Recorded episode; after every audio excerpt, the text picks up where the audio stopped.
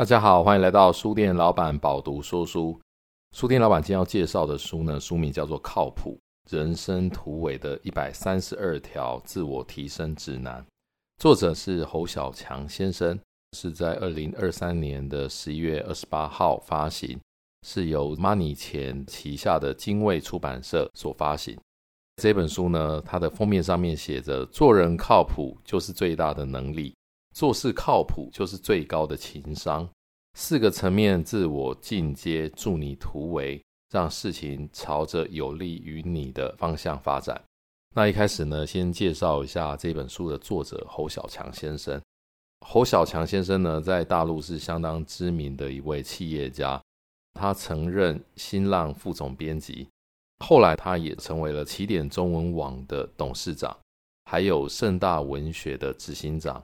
以及金影科技董事长等职，他被誉为中国社群的媒体先驱，也是中国 IP 的第一人。大家可能知道，其实，在大陆盛大文学旗下有非常多的文学作品，都是以转授权的方式拍成电视剧或者是电影等等的。在中国，把作品，特别是文学作品，转授权成为 IP，在以 IP 的方式创造多元的收入。其实侯小强呢，应该是相当知名的人物。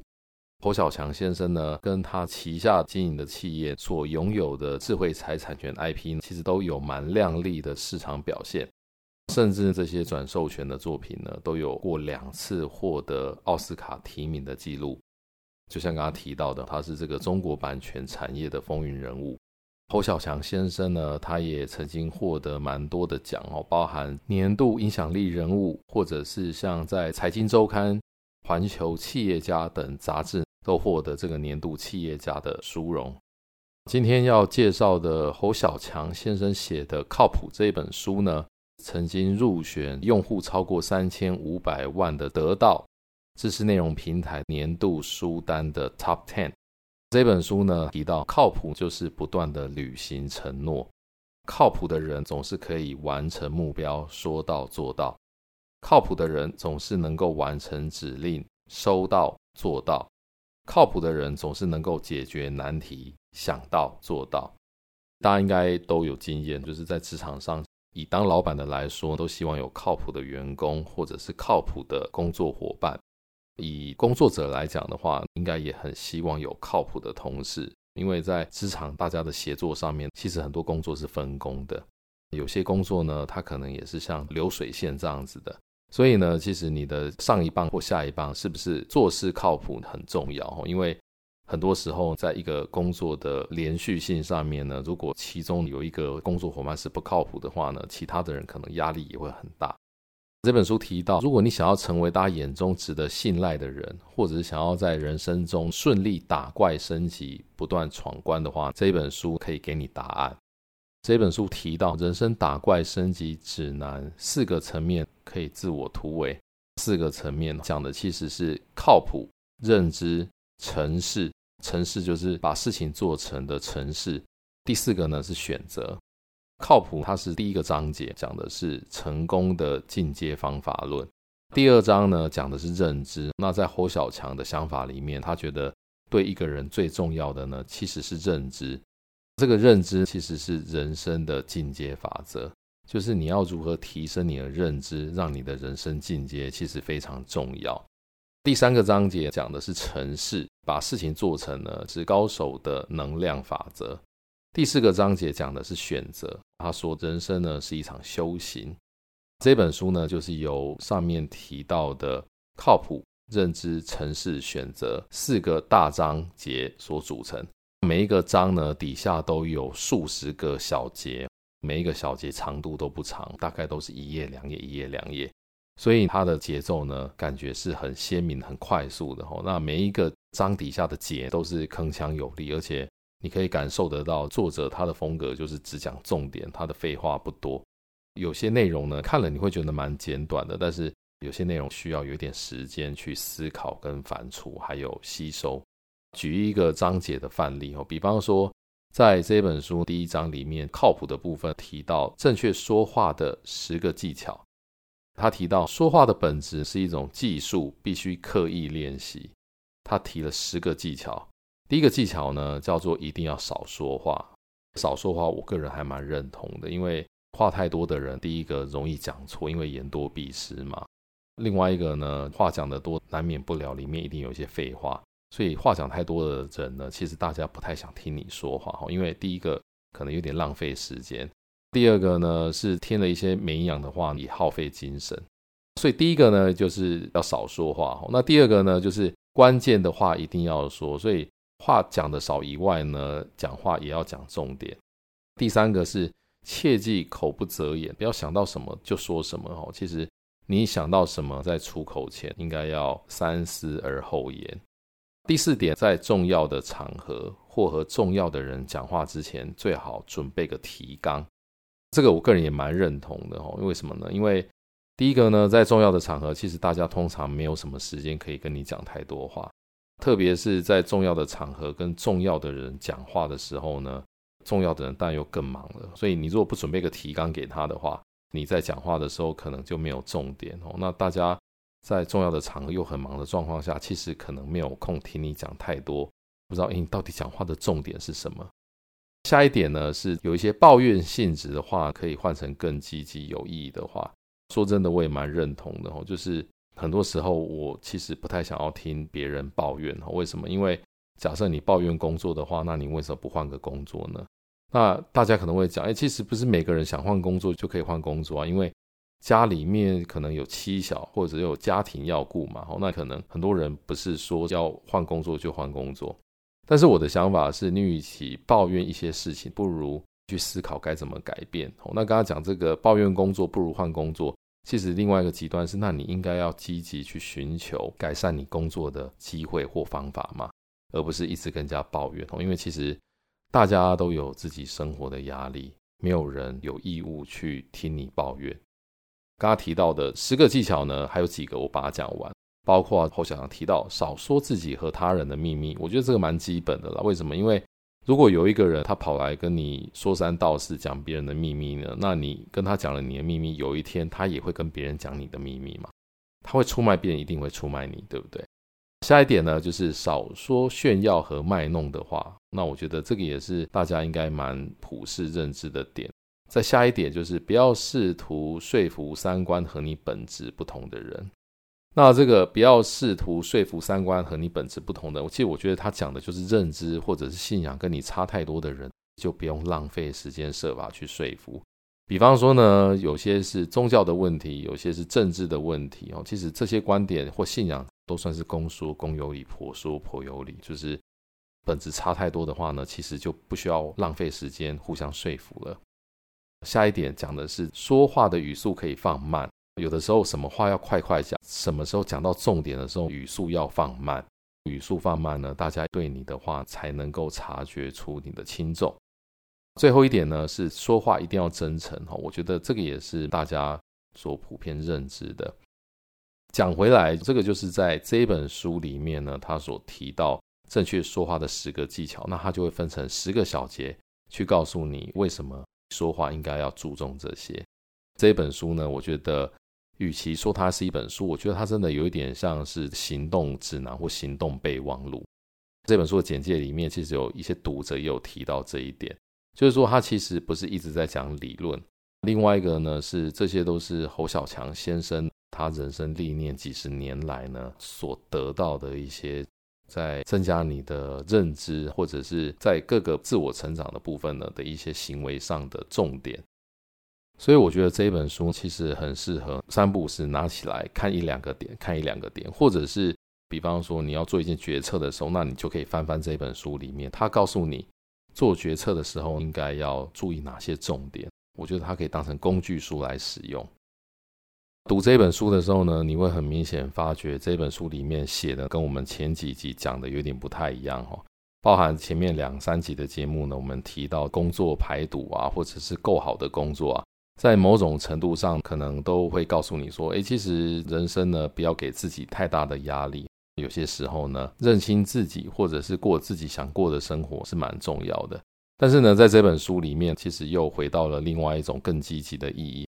像侯小强先生呢，他其实是不断的鼓励大家，人生要很积极的自我成长的。举个例子哦，因为刚好在前一本书里面呢，有讲到类似躺平的例子。这本书里面，侯小强先生是怎么讲躺平这件事情呢？侯小强先生说，躺平是大多数人的期望，但大多数人显然不具备躺平的资格。有资格躺平的人，可能恰恰是最不躺平的那一群人。大家有没有觉得，哎，突然又非常积极振奋起来了？哈，那这本书里面其实还有蛮多鼓励大家正面积极向上的金句，包含这个世界不存在不会做、不能做，只有不想做、不去做。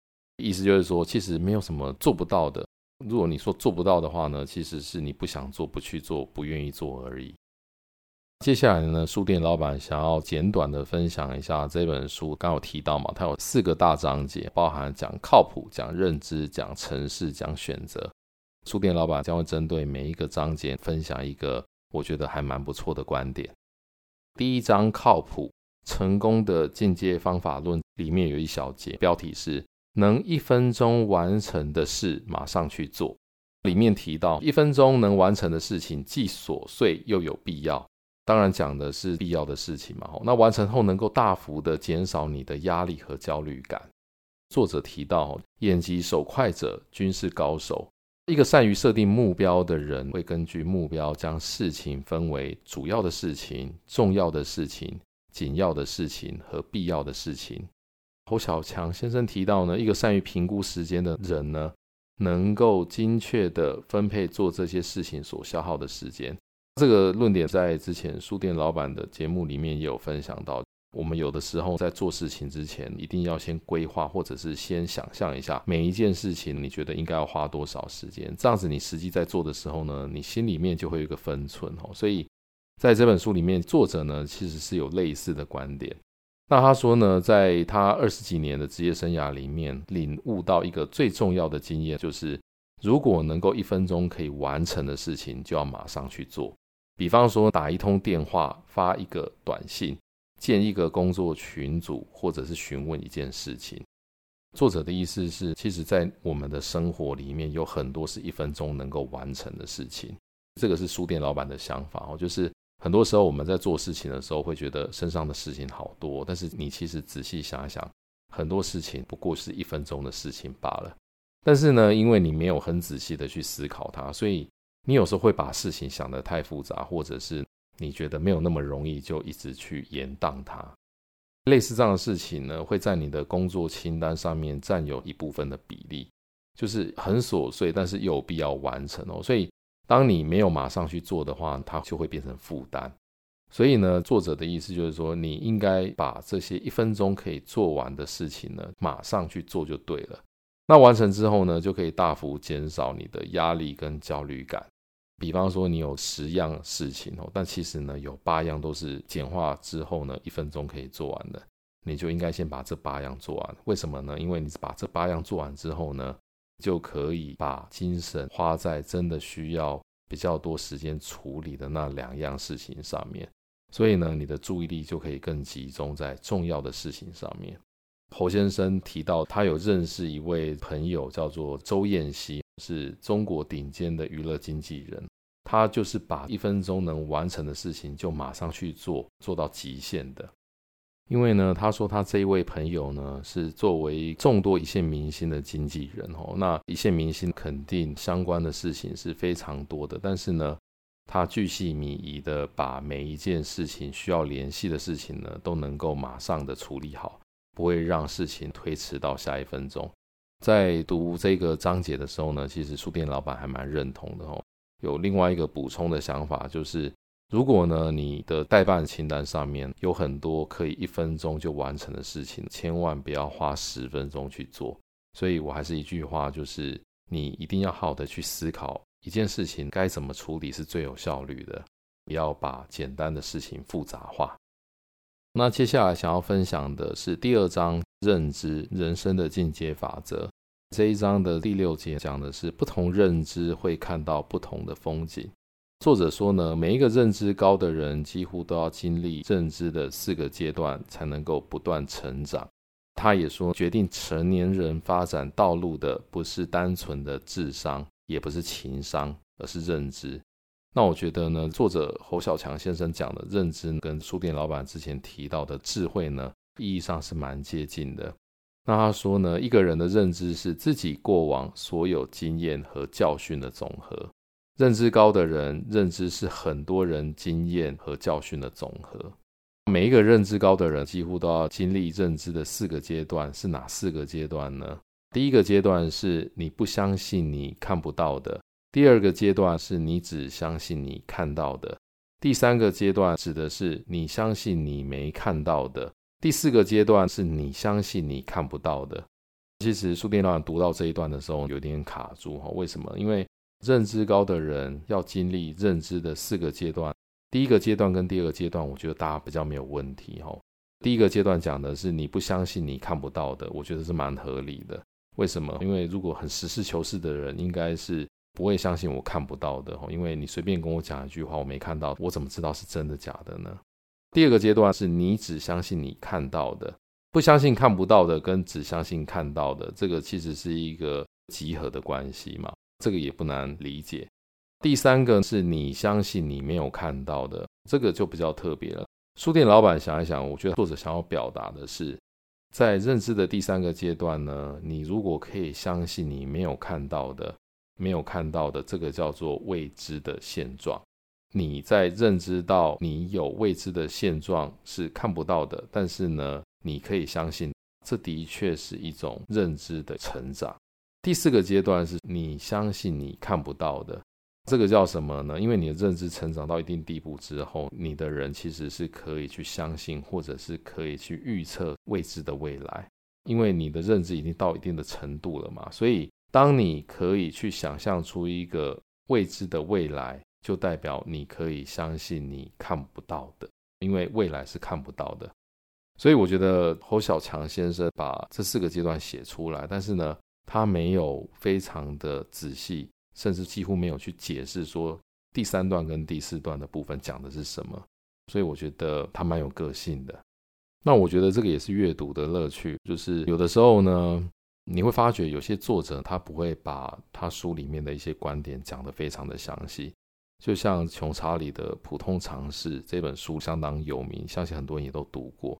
大家应该也有觉得书里面也有几个点，穷查理他是点到为止，吼，没有很细节的去讲他的想法背后的原因，或者是去解释的非常的详细，也让书店老板想到，其实古代有蛮多的书。因为在那个时代，它是文言文哦。那文言文以外呢，它其实很多的字也都有歧义，导致有很多古文的内容呢，其实让后世来解释的时候，也常常可以解释出不同的意思。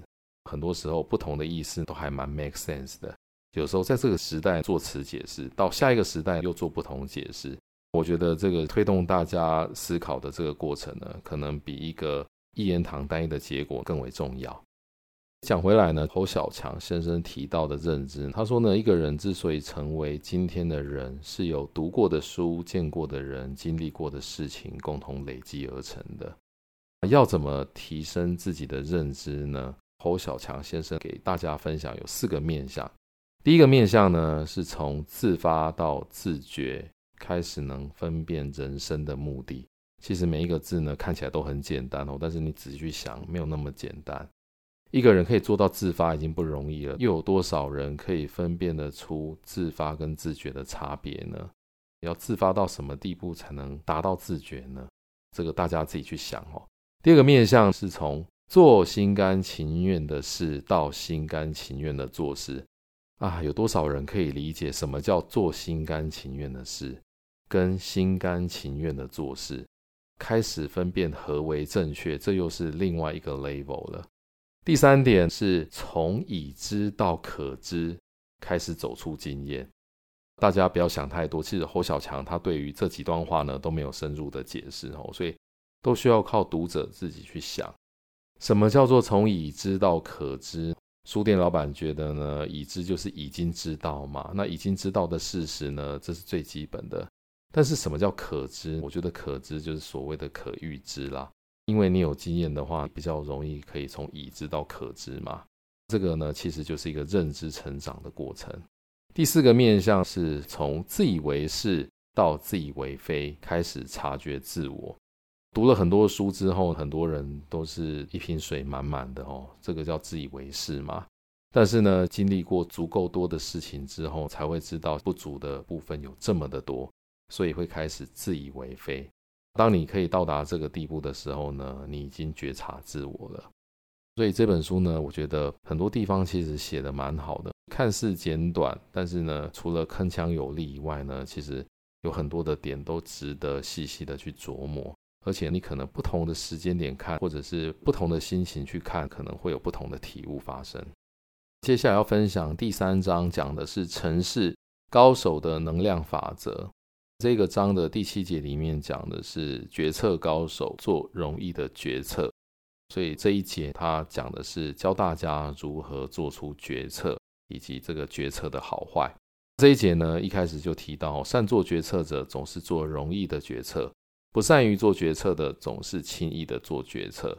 我觉得这一句话的后半段容易理解了哦，因为如果是很轻易的做出决策的话，通常不会是很好品质的决策。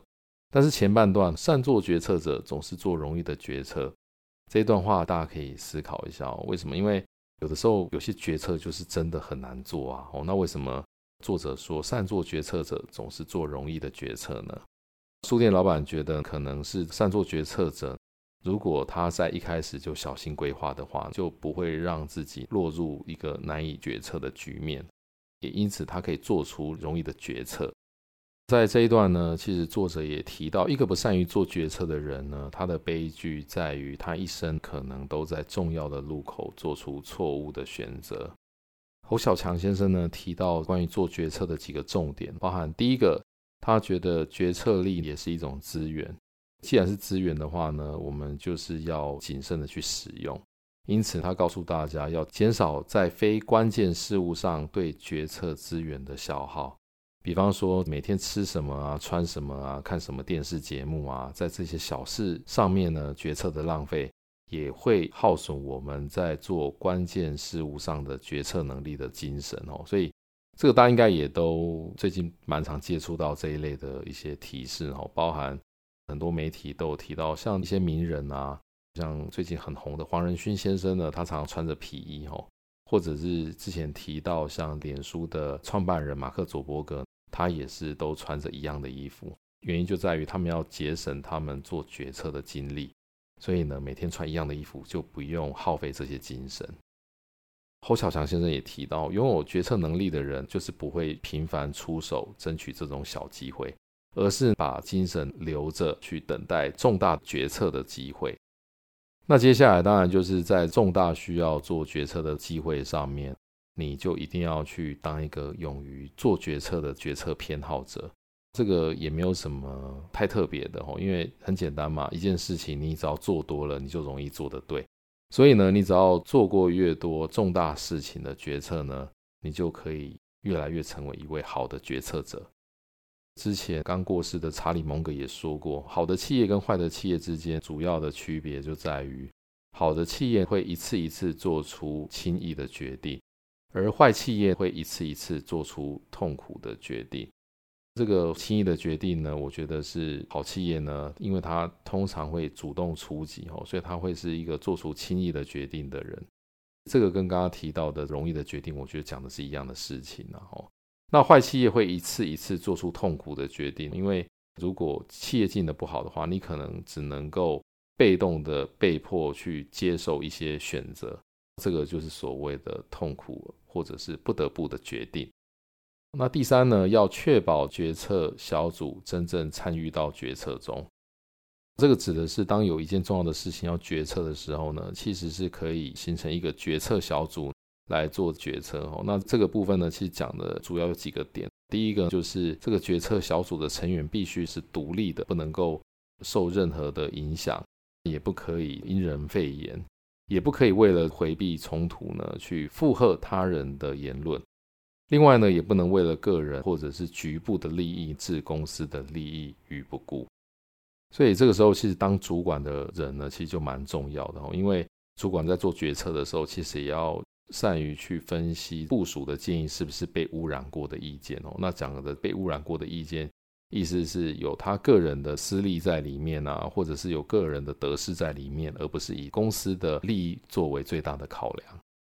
第四点呢，是一个发展出决策能力的人，对决策和最终结果的关系有清楚的认知。那这个部分讲的其实就是执行力的问题。书里面呢提到一个例子呢，是奇异公司的传奇 CEO 杰克威尔许呢，他在并购的时候就会让专业经理人全程参与到决策的过程，主要是要让执行者不仅知其然，还要知其所以然哦，所以。让真正在做事情的人去参与决策的这个过程是非常重要的。为什么？因为只有参与这个过程，执行的人才会知道为什么要做出这样的决策，也才能知道说在执行的时候要做到的重点是哪些。第五点则是发展出决策能力的人绝对不能够是事后诸葛亮。这件事情讲的其实是，当我们花费了巨大成本之后做出一个决策呢，如果最终不能如愿的话呢，不能够不甘心承认自己的决策错误，那这个其实是一个叙事谬误的概念哦，就是说大家应该知道有一本书叫做《黑天鹅效应》，是塔雷伯所写的书。这一本书里面有提到一个叙事谬误，指的是我们可能会不断地根据事情发生后能自圆其说的逻辑来叙述整个事件，并且根据叙事的合理性对自己的记忆进行修正。简单来讲，就是当一个人做错事情之后，他无法面对哦，然后他可能会自圆其说，为了骗过别人，最后也会骗了自己哦，所以就会对自己的记忆进行修正。作者的意思是说呢，当你做出了一个错误的决策之后，你就要面对现实，然后去检讨自己哦，因为决策高手并不是每次都能够把决策做对，但是可贵的是，当做错决策的时候，他会不断的认知他犯的错误，最后去深自的检讨。让自己未来的决策呢，可以更精准、更到位。好，那第六点呢，讲的是决策能力强的人，不但善于决策，更重视坚持的力量。重点就是，当你花费了巨大成本做出一个决策之后呢，你就要信任这一个决策，而且坚持到底。哦，比方说，作者举一个例子哦，叫做迷林理论哦，就是当你在迷失的森林里面呢，你只要决策我要走某一个路线。只要确定你朝哪一个方向走，你其实只要一直走下去，你最后都会走出迷林的。怕的是你往东走五步，往北走五步，然后再往西走五步，再往南走五步，一直没有办法坚持自己的方向的话，你最终呢会回到原点。第七点讲的是决策能力强的人，在不带有情绪的状态下做出决策。哦，那我觉得这个道理还蛮浅显易懂的，就是。当你生气的时候，当你情绪不稳定的时候呢，千万不要做出任何重大的决策。你一定要等到你的心情平复之后，才能够回头好好的去思考跟做出一个冷静的决策。好，那接下来呢，要分享的是第四章选择。人生是一场修行哦。那在这个章节的第一节呢，它的标题就非常有趣，写着世界上最公平的事就是读书。读书无法解决迫在眉睫的问题，但能够解决你问题的书，一定在之前、现在和之后存在。节录这一段话的意思就是，我们要持续阅读就对了哦。而且，不管是阅读以前的经典书籍，或者是现在的畅销书，或者是未来所出版的所有好的书，作者侯小强先生在这一节里面提到，有时候你花了很多代价学到的东西。就在书店显眼的位置上摆着一本书的扉页上，这一段话真的写得蛮好的哦。其实很多人都会去描述阅读的好处，但是这一段话我觉得讲得蛮到位的。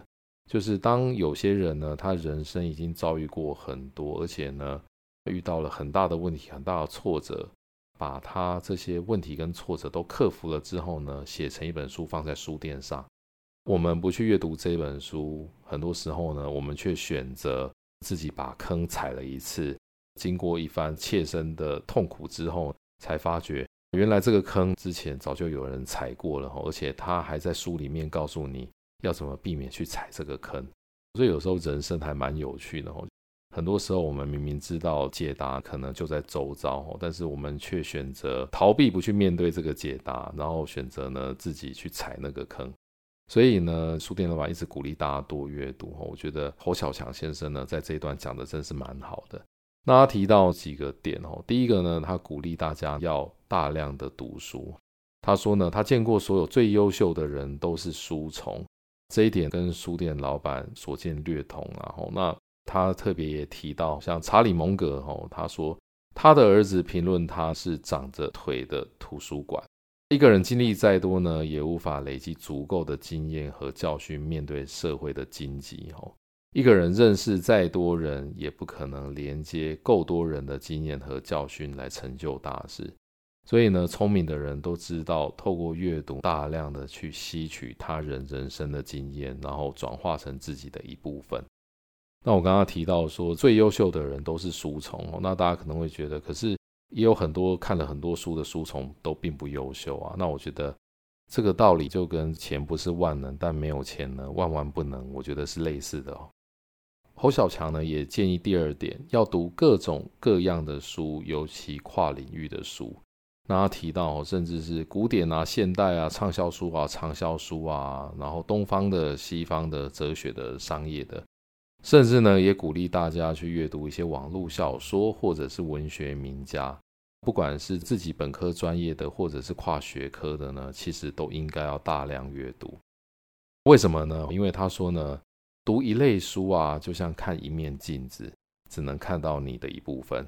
只有周围都是镜子，你才有可能看到你的全貌。第三点呢，作者告诉大家要快速读书，这个蛮妙的哦，就是他其实蛮强调读得多跟读得快哦。那我觉得，当然你要读得多的话呢，你一定得读得快哦，因为你慢慢读的话，一定读不多嘛。